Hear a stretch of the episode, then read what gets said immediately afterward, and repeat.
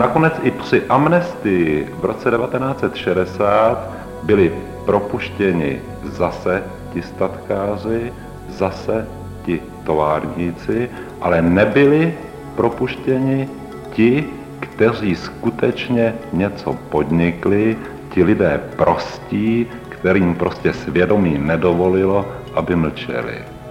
Že se komunistické vedení ještě v 60. roce cítilo schopnější vyrovnat a propustit svého třídního nepřítele, nežli toho, kdo s tou republikou skutečně poctivě smýšlel a protože byl poctivý a protože to byl člověk mladý a protože to byl člověk statečný, tak něco dělal. To je vlastně základní otázka eh, té rehabilitace, o které se tu má natočit film.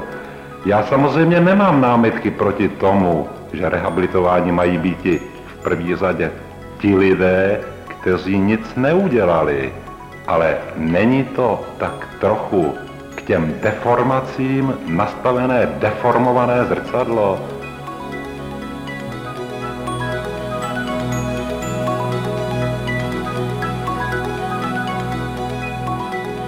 Osobní svědectví generál poručíka Radovana Procházky zaznamenal na jaře 1968 tehdejší student FAMu Vlastimil Venclík. Při přípravě školního filmu o soudních rehabilitacích politických vězňů jej zaujalo svědectví muže, který vyrůstal v rodině ruského legionáře a velitele Masarykovy hradní stráže. Syn Vladimíra Procházky, narozený roku 1927, se už za války zapojil do odboje proti nacistickému režimu. Projížděl na kole pohraniční úseky a prostřednictvím bratra podával situační zprávy. Po osvobození Radovan Procházka vystudoval vojenskou akademii v Hranicích na Moravě a poté prošel několika útvary. Silně ho zasáhla smrt Jana Masaryka, jejímuž oficiálnímu výkladu nevěřil. Tehdejší politické postoje Radovana Procházky přibližuje badatelka Klára Pinerová. Po roce 1945 se začal zajímat trošku o politiku. V roce 1947 se stal členem Národně socialistické strany, navštěvoval různé diskuzní kroužky, kde se bavili nebo řešili různá témata, jako například demarkační linii, zda američané měli osvobodit Prahu a tak dál. A já si myslím, že to v jeho názorech velmi formovalo. Velmi ho určitě formovaly i změny v armádě po roce 1948, především sílící vliv komunistické strany, kdy tohle se mu nelíbilo. Nelíbilo se mu taky, že odcházeli různí lidé z armády, k kterým měl úctu, ke kterým si vytvořil nějaký vztah a vlastně tito lidé odcházeli z politických důvodů a to všechno mělo potom vliv na jeho vnímání a na jeho rozhodnutí nějakým způsobem vystoupit proti komunistickému režimu. Mě na tom zaráží ještě jedna věc.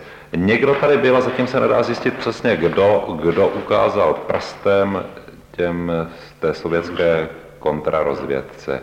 Tím okamžikem ovšem, jakmile prstem bylo ukázáno a případ převzala z toho hlediska direktivního sovětská kontrarozvědka, tak zřejmě neexistovala vůbec žádná možnost, aby ten člověk z toho unikl.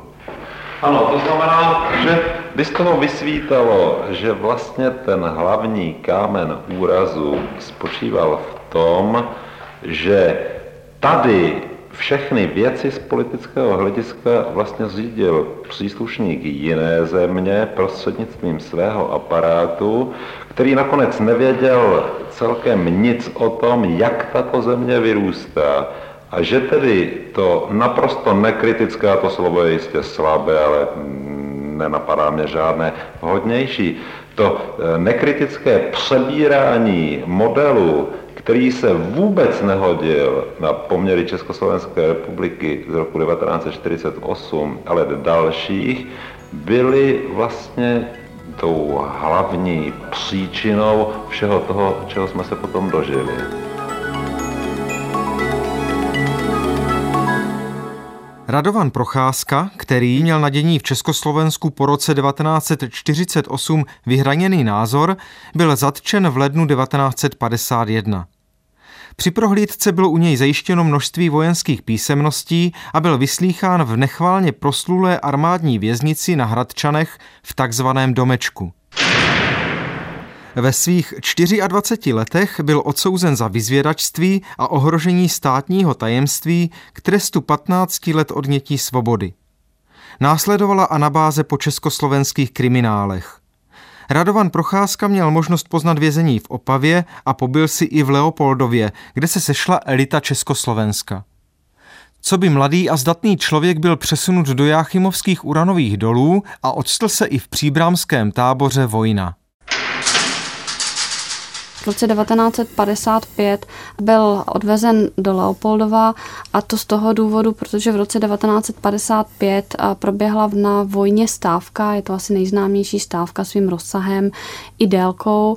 A v roce 1955 mimo jiné dochází k různým stávkám, hladovkám, bylo to například v Pardubicích, v ženské věznici a taky v Leopoldově proběhla stávka, takže rok 1955 byl takový akční z hlediska eh, politických vězňů.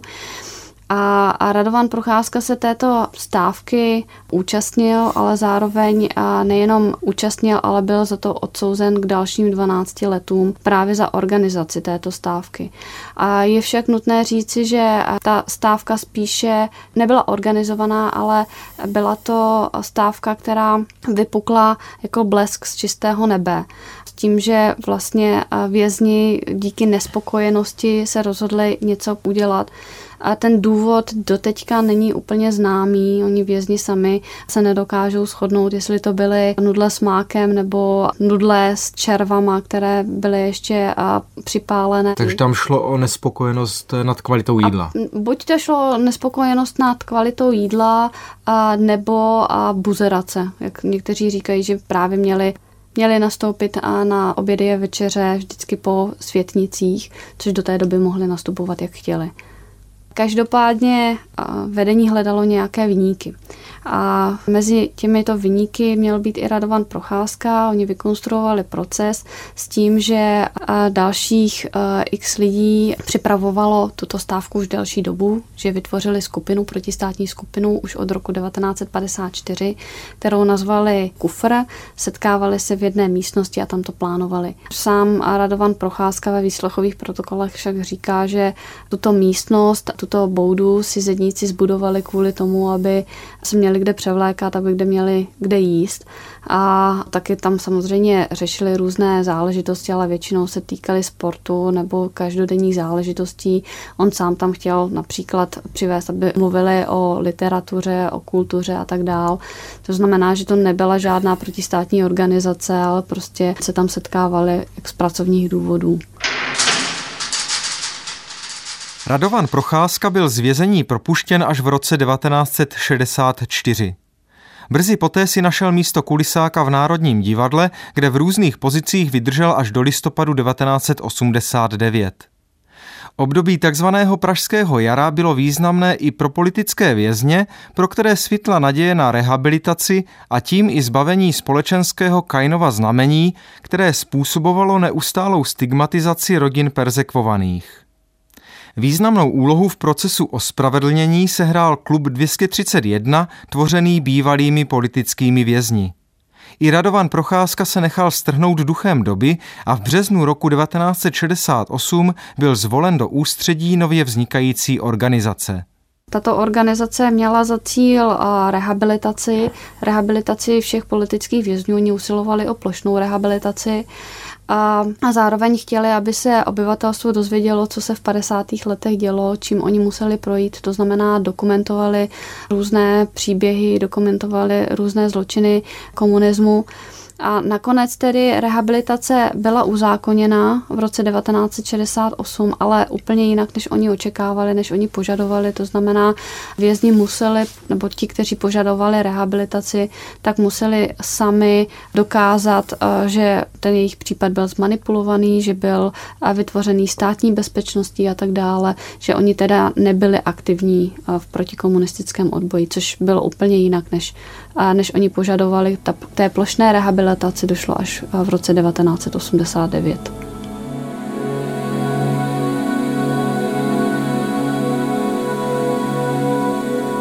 Jde tady víc o rehabilitaci národa, o to, aby se všechny síly, které chtějí pro tenhle ten národ něco udělat, aby se sjednotili, aby jim byla dána k tomu možnost. Ono se jedná totiž o tu budoucnost.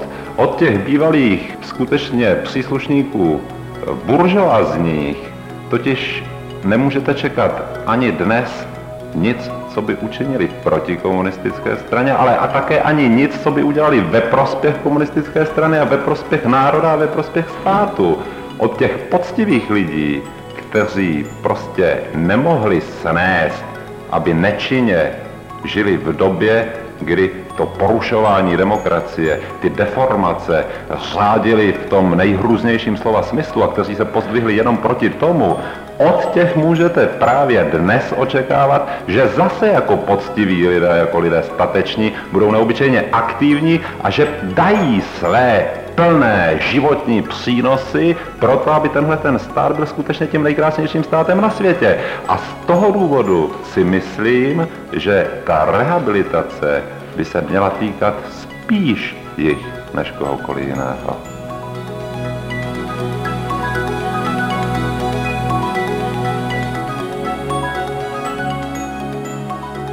Po invazi vojsk Varšavské smlouvy se Radovan Procházka rozhodl zůstat v Československu, a to i přesto, že byl dlouhá léta v hledáčku státní bezpečnosti. Po pádu komunismu působil ve spravodajských službách. Byl vyznamenán řádem prezidenta USA Legion of Merit, dále řádem Bílého lva čtvrté třídy uděleným v roce 1997 prezidentem republiky a medaili za zásluhy prvního stupně udělenou premiérem v prosinci 1992 za významné úspěchy při přebudování Československé spravodajské služby.